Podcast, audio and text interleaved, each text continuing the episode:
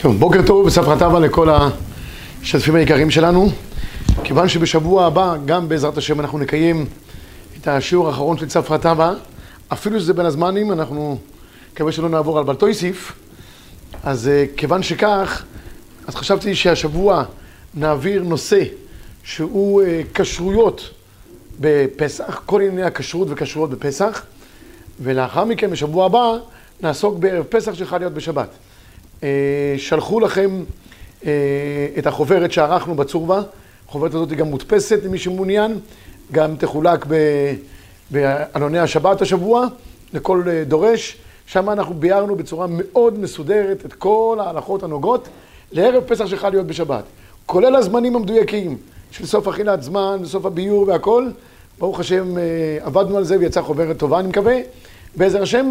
אז בשבוע הבא אנחנו נפרט את הדברים יותר בצורה מפורטת, אולי גם ניתן זמן לשאלות למי שמעוניין.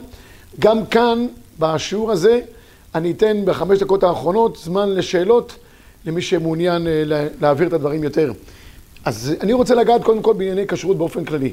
באופן כללי, כל השנה כולה אנחנו תמיד מתמודדים עם העניין של כשרויות, על מי נסמוך, מי נאמן, מי יותר טוב, מי פחות טוב, אה, איזה כשרות יותר מהודרת, וכשרות פחות מהודרת. זה אתגר שנמצא למעשה כל השנה כולה. אבל פסח דורש מאיתנו אה, אה, דרישה מיוחדת לענייני כשרות, כיוון שפסח הלכותיו מרובות והכישלונות מרובים, וחמץ הוא דבר מאוד בעייתי. חמץ הוא בעייתי בשני אופנים. אחד, כי הגמרא אומרת שחמץ לא בדיל איניש מיני, אדם לא בודל מחמץ, חמץ הוא דבר שהוא נמצא איתנו כל השנה. כל השנה הוא יכול להיות כשר למהדרין. פתאום בפסח, מי שאוכל ממנו כזית, חס ושלום, חייב כרת. זה דבר שהוא נוראי. ברגע אחד נכנס אה, פסח, ומאותה שנייה, מי שאוכל כזית פסח, כזית חמץ, הרי שהוא חייב איסור כרת. רגע אחרי פסח, החמץ הזה שוב פעם חוזר להיתרו בצורה הכי, הכי פשוטה שיכולה להיות. אז כיוון שחמץ, הגמרא אומרת, לא בדיל איניש מיני, הוא בעייתי כי הוא מסתובב בינינו, ואנחנו לא בדינים ממנו.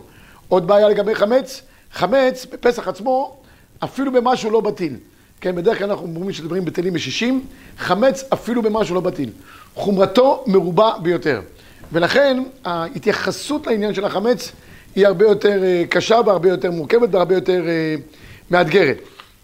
ולכן הייתי רוצה אה, להתייחס בשיעור הזה לכל העניין הזה של כשרות וכשרויות, כי לפעמים יש גם קיצוני, דברים קיצוניים בהתייחסות לכשרות בענייני הפסח, וצריך איזשהו איזון באופן, באופן כזה או אחר. אז אנחנו נחלק את העניין של הכשרות לשני אה, אופנים. אחד, נתייחס לעניין של המוצרים עצמם שמסתובבים בשוק, וניגע בהם באופן עקרוני, בלי להזכיר כמובן שמות של אה, גופי כשרות כאלה ואחרים. אני לא, כמובן אעשה פה פרסום לשום אה, חברת, לשום גוף כשרות. אני חושב שהציבור הרחב מודע לגופי כשרות יותר רציניים ויותר שאפשר לסמוך עליהם, וגופי כשרות שהם, הייתי אומר במידה מסוימת, קשה לסמוך עליהם, או, או בגלל שהם ידועים בקלותם, או בגלל שהם אה, נותנים, נותנים אה, כשרות בלי באמת השגחה יתרה, אולי בגלל התשלום יותר, זה מה שתופס אותם. יש גופי כשרות שהם תמוהים מאוד מבחינת היכולת שלהם לשלוט על כל כך הרבה חברות וחנויות ומסעדות, דבר שהוא תמוה ביותר. יש גוף כשרות אחד, אין מקום שאתה לא רואה את ההכשר שלו. כל מקום הוא נותן הכשר. אף אחד לא יכול להתמודד. כמה כוח אדם יכול להיות כזה גוף כשרות? כמה יכולת מעקב יש, הם כותבים על זה בדעת, הם כותבים על זה מהדרין, אני לא יודע. אני אף פעם לא מצליח להבין שאני עובר במקום מסוים ואני רואה שורת חנויות או שורת מסעדות, כולם באותו הכשר שלכאורה נראה בד"ץ, וכולם יש להם אה, מהדרין. פלא פלאים הדבר הזה.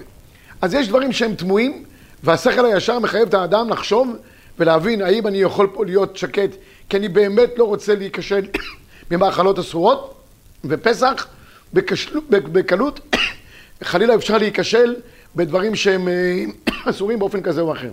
סליחה.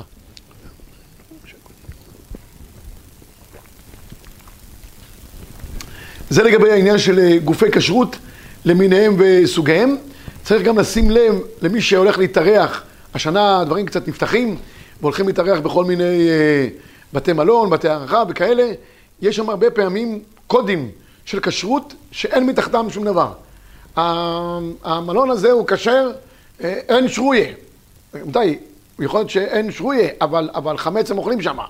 או שלא אכפת להם כלום, אבל אין שרויה, שרויה, אין שרויה. או אה, אין קטניות, בסדר, זה, זה, זה שאין קטניות זה עוד לא אומר שהכלים הוכשרו כדי בעיה. עושים שם הכשרת כלים, אי אפשר לקנות כלים חדשים. שכל המוצרים באמת מוצרים כשרים למהדרין, אפשר לסמוך עליהם. לא להתייחס לאמצעי פרסום האלה שהם אה, יודעים למכור טוב את המקום, אבל אין באמת תחתיהם השגחה כדי בית. צריך לראות מי הרב, מי הרב שמשגיח, בדרך כלל זה לא רבנויות, זה רבנים פרטיים שמשגיחים בבתי מלון, הם לוקחים לעצמם את האחריות. יש אנשים שאפשר לסמוך עליהם, הם ידועים באחריותם וברצינותם, ויש כאלה שמקלים ראש.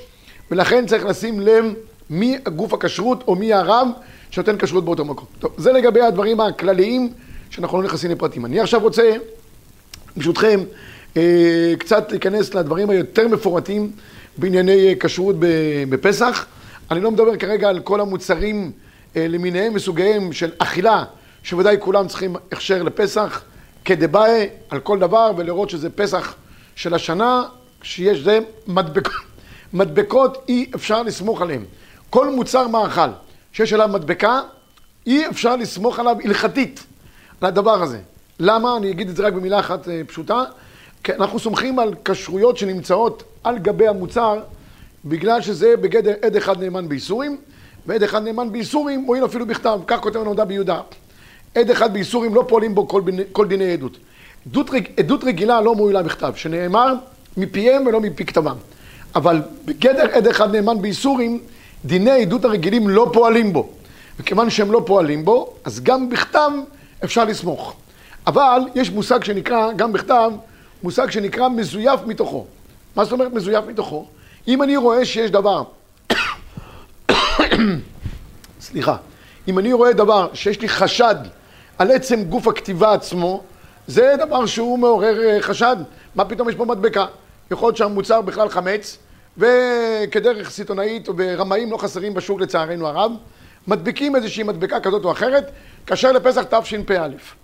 המדבקה היא בגדר מזויף מתוכו. כשיש כזה דבר שמזויף מתוכו, אי אפשר לסמוך על כתיבה אפילו של עד אחד. ולכן, מי שקונה מוצרים שיש עליהם מדבקות, הוא נכנס לחשש וספק של חמץ בפסח פשוטו כמשמעו. ואין להקל ראש בדבר הזה. גם אם המוכר אומר לך, אין לך מה לדאוג, אני מכיר, המוכר לא נאמן. הוא נוגע בדבר, יש כבר ערוך השולחן אה, נפלא ביותר על הדבר הזה, שכל אלה שהם אה, מוכרים דברים כאלה ואחרים ורוצים להגיד לך שאפשר לסמוך, לא ניתן לסמוך עליהם, כי כל מי שיש עניינים כספיים באמתחתו והוא נוגע בדבר בגלל הכסף, אי אפשר לסמוך עליו. צריך שיהיה פה השגחה עליו. הוא מביא לזה כמה ראיות, לא ניגע בזה כרגע. כי הזמן קצר, אם אין השגחה על, ה, על המוכר או על המוצר, שהיא השגחה נאמנת בגוף המוצר עצמו, לא ניתן לסמוך. הוא הדין אם יש מצבים שבהם יש דברים שאתה פות... קונה דברים פתוחים בחנויות תבלינים ו- ו- וכדומה, ושם הדברים פתוחים, ואומר לך בעל, ה... בעל החנות, סמוך עליי שהתבלינים האלה כשרים לפסח, כמובן, יש כאלה עם קניות, עם קטניות, לא כרגע נכנס. רבותיי, דברים פתוחים בפסח, שאין על גוף הדבר עצמו הכשר, לעניות דעתי אי אפשר לסמוך. אתה לא יודע מאיפה זה הגיע, איפה זה התגלגל. זה שקים גדולים, פתוחים, אין עליהם שם הכשר. מי שחושש לנפשו ולנשמתו ולא רוצה להיכשל בייסורי חמץ החמורים, לא להכשיל את בני ביתו, אז בפסח אל תקנה את התבלין הכי טרי והכי חריף והכי חמצמץ שיש בשק. תקנה משקית שיש עליה הכשר כדבעי, עדיף. לא יקרה שום דבר. אנחנו, אם עם ישראל הצליחו לשרוד ביציאת מצרים, מקצת מצות וקצת אה, מים, אנחנו גם נוכל לשרוד. אין צורך שיהיה... עוד דבר אחד בנקודה הזאת, היום חדשים מקרוב באו לא, לא שערום אבותיכם. מוצרים כשרים לפסח יש כמעט בכל הדברים כולם. יש בפלים כשרים לפסח. כל מיני חטיפים למיניהם וסוגיהם שהם כשרים לפסח. אני לא, חד ושלום, מוציא לעז על כשרויות, על גופי כשרות שנותנים הכשרים, על דברים כאלה. אבל לעניות דעתי, צריך בפסח להרגיש הרגשה אחרת. פסח זה מהדברים החמורים ביותר, לא סתם אומר האריזל, שכל מי שנזהר במשהו חמץ זה פסח, מובטח לו שלא יחטא כל השנה כולה. והוא לא יצא מן העולם בלא תשובה. אלו דברים גדולים שאומר האריזל. אז בפסח מן הראוי לצמצם קצת בקניות, גם ככה ההוצאות מרובות. אין צריך לקנות את כל סוגי החטיפים, כל סוגי הגלידות, כל סוגי השתייה הקלה, כל סוגי המאפים כאלה של, של בפלים וכאלה. אפשר להגיד לילדים ולחנך אותם, ילדים, פסח. אין הכל, זה, אנחנו צריכים לתת תחושה של פסח, ולפעמים במשך החול המועד, שאנשים לא אוכלים אפילו מצות כי אין חובה לאכול מצה במשך כל חול המועד, כמעט ולא מרגישים את ההרגשה של פסח. לא יודע אם יש דין להרגיש פסח, אבל יש עניין כן של זהירות יתרה. ואם זה דבר שהוא לא נצרך, ואפשר ל- ל- ל- לחסוך אותו לימי הפסח, בואו נחסוך את זה. גם לבריאותנו, גם לנפשנו, גם לנשמתנו, כלפי שמיא. זה הרגל חינוכי מאוד בריא, שלא קונים הכל לפסח, הגם שעל הכל כמעט היום, יש לחמניות כבר היום עם, עם, עם, עם, עם, עם כשרות. זה, זה, זה, זה אף שמינדה, זה כבר לא צורה של פסח. אז נא להתייחס לדברים האלה גם ברוממות של פסח שאנחנו נראים אחרת. מכאן אני רוצה להיכנס ברשותכם למהלך הלכתי שמי שירצה את הדף המקורות יוכל לקבל גם מאיתנו בשמחה רבה. בכל ענייני הכשרויות, לא על מוצרי מזון. עד עכשיו עסקתי בענייני מוצרי מזון. אני עכשיו ברשותכם רוצה להקדיש את הזמן למוצרים שהם לא מוצרי מזון, ועליהם גם יש כשרויות. זה קיצוניות לכאן ולכאן. מצד אחד יש שנותנים כשרויות על, כמעט על כל מוצרי המזון, והכל כשר לפסח, לאוכלי קטניות ושלא לאוכלי קטניות. זה קיצוניות אחת, שזה נראה לי דבר שהוא לא ראוי. ומצד שני, יש מאידך גיסא גם כשרויות על דברים הזויים לגמרי. על אקונומיקה, על כל מיני מוצרי ניקיון כאלה ואחרים. מה מהם צריך באמת כשרות, ומה מהם זה פשוט, סליחה שאני אומר, קצת חוכא ואטלולא, שיש עליהם כשרות. אני אומר לא כל כך חוכא ואטלולא, כי אם בסופו של דבר נותנים הכשרים על כל מיני דברים כאלה ואחרים, שתכף נראה בהלכה שלא צריך, אולי זה פותר את הבעיה של אבטלה. יש עוד כמה משגיחים, נותנים להם משכורת, אני חושב שזה דבר מבורך, בטח עכשיו אחרי הקורונה. אבל השאלה היא הלכתית.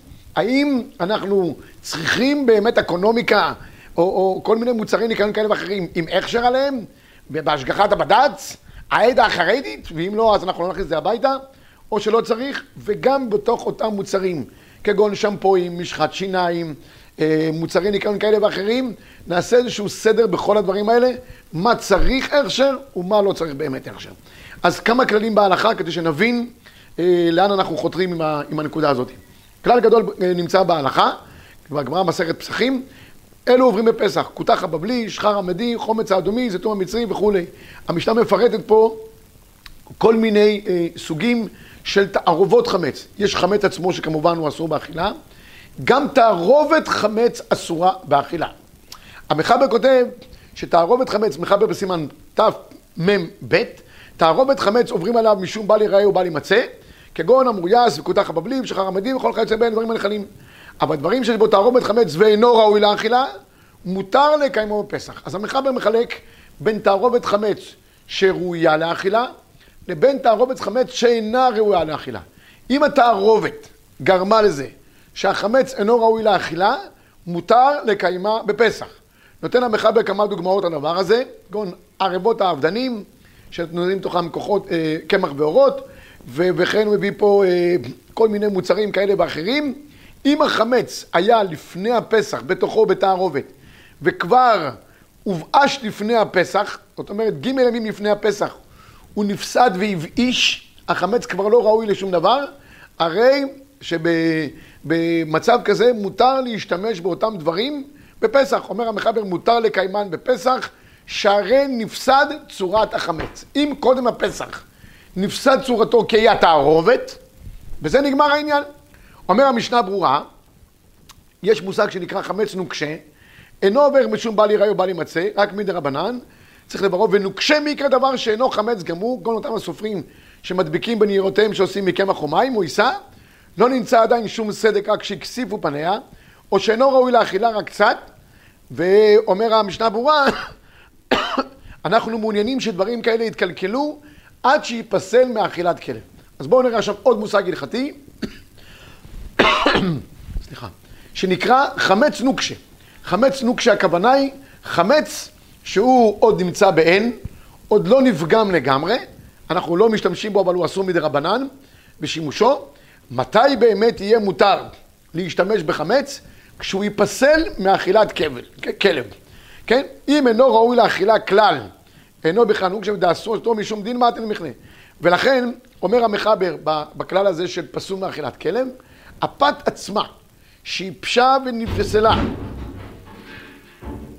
הפת עצמה, שהיא פשה ונפסלה מאכילת כלב ומנגומה שנצרכה, אינו חייב לבערו. מסביר המשנה ברורה למה אם זה נפסל לאכילת כלב אינו חייב לבערו. דאז אינו חייב בביאור, דאבה כאפרא בעלמא. אבל אם לא נפסל מאכילת כלב, אף של האדם זה נתקלקל, אינו ראוי, מכל מקום עדיין חייב לבאר כחמץ גמור מפני שראוי לחמע בו עיסות אחרות. אז זה ההגדרה. אם החמץ הזה עוד לא נפסל מאכילת כלב, יש לו עוד שם חמץ ואפשר עוד להחמיץ איתו עיסות אחרות. אם הוא נפסל מאכילת אדם ומאכילת כלב, אין חובה יותר לבערו מן העולם. ואז המשנה ברורה מרחיב את הדבר בצורה נפלאה ביותר. על המחבר שאמר שחמץ שנתאפש קודם זמן איסורו ונפסל מאכילת כלב מותר לקיימו בפסח, אם זה חמץ כפי שביארתי קודם, הוא כבר נפסל לגמרי מאכילת כלב, הוא התאפש לגמרי, מותר לקיימו, מסביר המשנה ברורה בסימן תמ"ב סעיף קטן מ"ג, מותר לקיימו והוא הדין דמותר בהנאה, אבל באכילה אסור מדי רבונון עד אחר הפסח. ואף על גב דאכילה שאינה ראויה היא דעה נפסל מכל מקום, כיוון שהוא רוצה לאכול אסור דעה אח שווה. עכשיו אני אסביר את המושג. לפי דברי המחבר במשנה ברורה עולה כך: כל דבר שבסופו של דבר נפסל מאכילת כלב והוא התאפש לגמרי קודם הפסח, הרי שמותר לקיימו, הכוונה היא שהדבר מותר בהנאה. אבל, הגם שמותר בהנאה, שימו לב טוב, אם אני רוצה לאכול אותו בכל אופן, לא יודע, דבר שנפגם לגמרי, בו ברגע זה מקבל איסור אומנם מדי רבונון, והאיסור הזה נובע מצד דבר אחד שנקרא אח שווה. אח שווה זאת אומרת, אני החשבתי את זה. בשבילי עכשיו הדבר נחשב כדבר חשוב, הוא בעל ערך. ולכן יש על זה איסור. עד כאן ההקדמה ההלכתית הבסיסית לדבר הזה. מכאן, רבותיי, בואו נעבור להלכה למעשה. בואו ניקח את כל התמרוקים למיניהם וסוגיהם, שהם תמרוקי אנשים, כל מיני אבטח שפי למיניהם, בסמים למיניהם וכולי. כל הדברים האלה הם דברים שאנחנו קונים אותם קודם הפסח, וכיוון שאנחנו קונים אותם קודם הפסח, גם אם יש בהם נגיד תערובת חמץ, הרי שהם התאפשו ואינם ראויים לאכילת כלב קודם הפסח, אי לכך ובהתאם לזאת, מותר לקיימם, לקיימם, הכוונה היא לפני המשנה ברורי, מותר ליהנות מהם בפסח.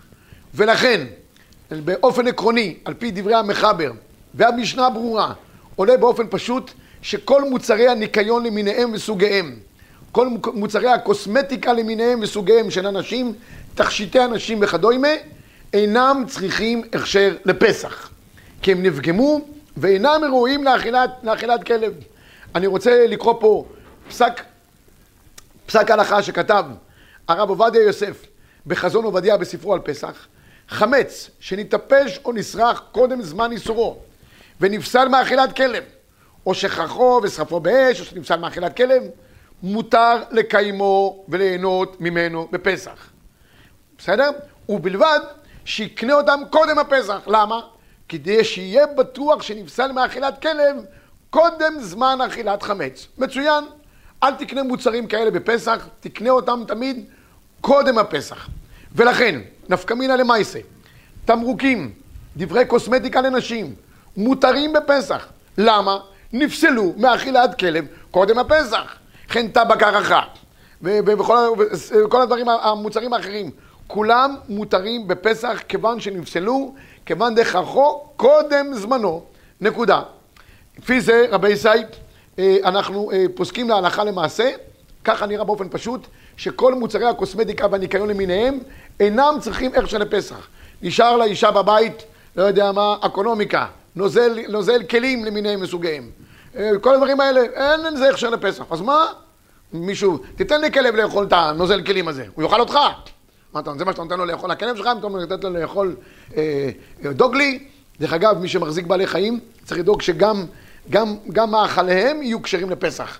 הם כולם חמץ גמור, כל, ה, כל האוכלים של בעלי חיים. אז צריך לדאוג שגם זה, קודם הפסח, יהיה כשר לפסח. זה התפיסה ההלכתית, לעניות דעתי, הפשוטה והברורה. אלא מה?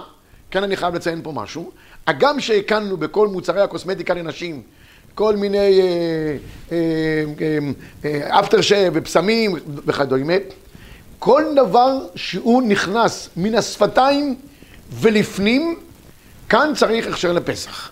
וזאת, על פי מה שביאר לנו המשנה ברורה, שגם דבר שנפסל מאכילת כלב וכולי, אם זה נכנס לתוך שפתותיי, זה מקבל שם של אח שווה, ויש בזה דבר של טעם ואני רוצה אותו. לכן, משחות שיניים צריכים הכשר לפסח.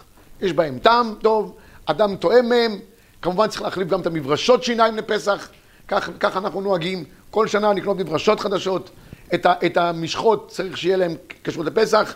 אישה שיש לה אה, שפתון או, או, או אודם, שזה נכנס מן השפתיים ולפנים, הם צריכים הכשר לפסח.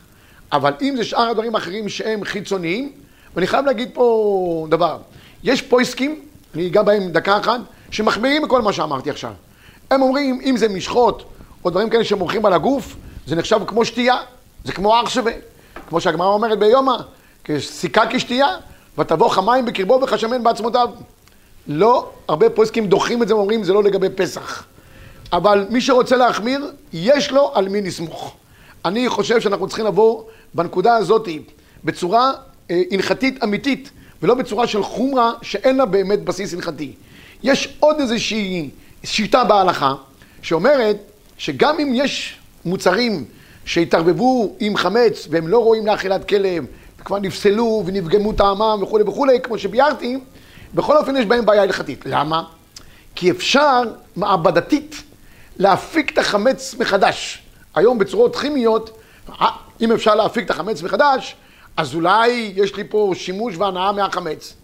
רבי סייד, אפשר לעשות כל מיני דברים כאלה ואחרים. כרגע החמץ הזה לא ראוי לשום דבר. כיוון שהוא לא ראוי לשום דבר, אין, אין לחשוש. אני חייב לקרוא בפניכם את מה שכותב בפסקי תשובות. בנקודה הזאת שאמרתי, הוא כותב שתכשיטי נשים, מוצרי קוסמטיקה, פסמים, שיש בהם אה, עשויים מחמץ, היה דינם כחמץ, נוקשה וכולי וכולי, אה, אני לא אקרא את הכל. יש מתירים להשתמש בהם כיוון שנפגם עד שאינו ראוי כלל לאכילה ואף לא לאכילת כלב. וזה מה שביארתי לכם שמתירים. ויש שכתבו לאסור להשתמש בהם בפסח, למה? כיוון שהאלכוהול המעורב בהם הוא הגורם לריח שינדוף, וכן התפשט המנהג בין החרדים שמוכרים את המוצרים הנ"ל עם שאר החמץ לנוחי. אלא אם כן ידוע שאינם מכינים. אז אני אומר עוד פעם, מי שרוצה להחמיר, יש לו על מי, על מי לסמוך. יש איזושהי תפיסה הלכתית, הייתי אומר, מחמירה ביותר, בכל מה שאמרתי קודם, במוצרי הניקיון ובתכשיטי הנשים. אבל לעניות דעתי, מי שאישה שיש לה אה, תמרוקים וכל מיני כאלה דברים, ואין להם הכשר לפסח, והיא רוצה להשתמש בהם בפסח, זה חשוב שהאישה, כמו שהגמרא אומרת ביומא, תהיה נעה בפני בעלה, יכולה להשתמש בהם בפסח בלי פקפוק. כך נראה באופן פשוט ביותר. ויש יש בשערים המצוינים בהלכה, הוא מציין שוט שואל או מיישיב, שעל שמן שנעשה מדגן, שמן מאור, הוא מעורב בו וכולי וכולי, הוא כותב אפילו אחי, אין עתירות דווקא, דווקא שהנעתו על ידי אכילה או שתייה, וזה שייך היתר שנפגם ונפסל, אבל אם הנעתו לעיר בלבד, אין בכך כלום. בעיה שנפגם, על כל פנים נהנה מהמאור. הוא מביא פה עוד חומרה שאול המשיב, שכל דבר שזה צורת הנעתו, אם זה לא אכילה ושתייה, אפילו שהוא נפגם, יש בזה גדר של איסור. אבל רבים וחולקים חלקו עליו, אם זה נפגם קודם הפסח, אין מה לחשוש בדבר הזה. גם הזדחמת חולק עליו ועוד פויסקים רבים וטובים. אי לכך ובהתאם לזאת אני מסכם את שיעורנו. יש לנו כאן עניינים של כשרות לגבי המוצרים של האכילה, שבהם צריך הכשר כדבעי מגופי כשרות מוכרים וידועים לשבטיכם שאפשר לסמוך עליהם. לא להכניס הביתה לא כשרויות מפוקפקות, לא מדבקות למיניהם וסוגיהם, לא דברים שהם לא מהכשר של השנה, כי עושים מזה כל מיני הטיות כאלה ואחרות. זה לגבי גוף המוצרי האכילה עצמם. שהם צריכים להיות בצורה המקסימלית. מה שלא נוגע לגוף הדברים האכילה עצמם, אלא על הדברים שהם מסביב, של מוצרי ניקיון ומוצרי קוסמטיקה וכולי, כל הדברים האלה נפגמו קודם הפסח, אין צורך למשל שיהיה לאדם משחת נעליים כשרה לפסח. אין צורך דבר כזה, תן לכלב שלך לאכול את המשחת נעליים שלך. חבל על הרגל, ינשך אותך ויהיה פגיעות לא נעימות. כל הדברים האלה אין צורך. אלא אם כן אני מדגיש, דברים שנכנסים מן השפתיים ולפנים, זה דבר שהוא ראוי להכשר, כיוון שיש פה מושג של אכשרי. הדבר האחרון זה לגבי העניין של התרופות.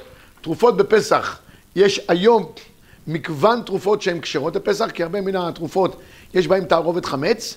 אז רק איזושהי חלוקה מאוד uh, חשובה. קודם כל, לפני שאנחנו עושים את החלוקה, מן הראוי שאדם יתעניין ב- ב- בקופות החולים. כל קופת חולים מכובדת מוציאה היום רשימות, תרופות מסודרות, כשרות לפסח, עם הכשרים כאלה ואחרים.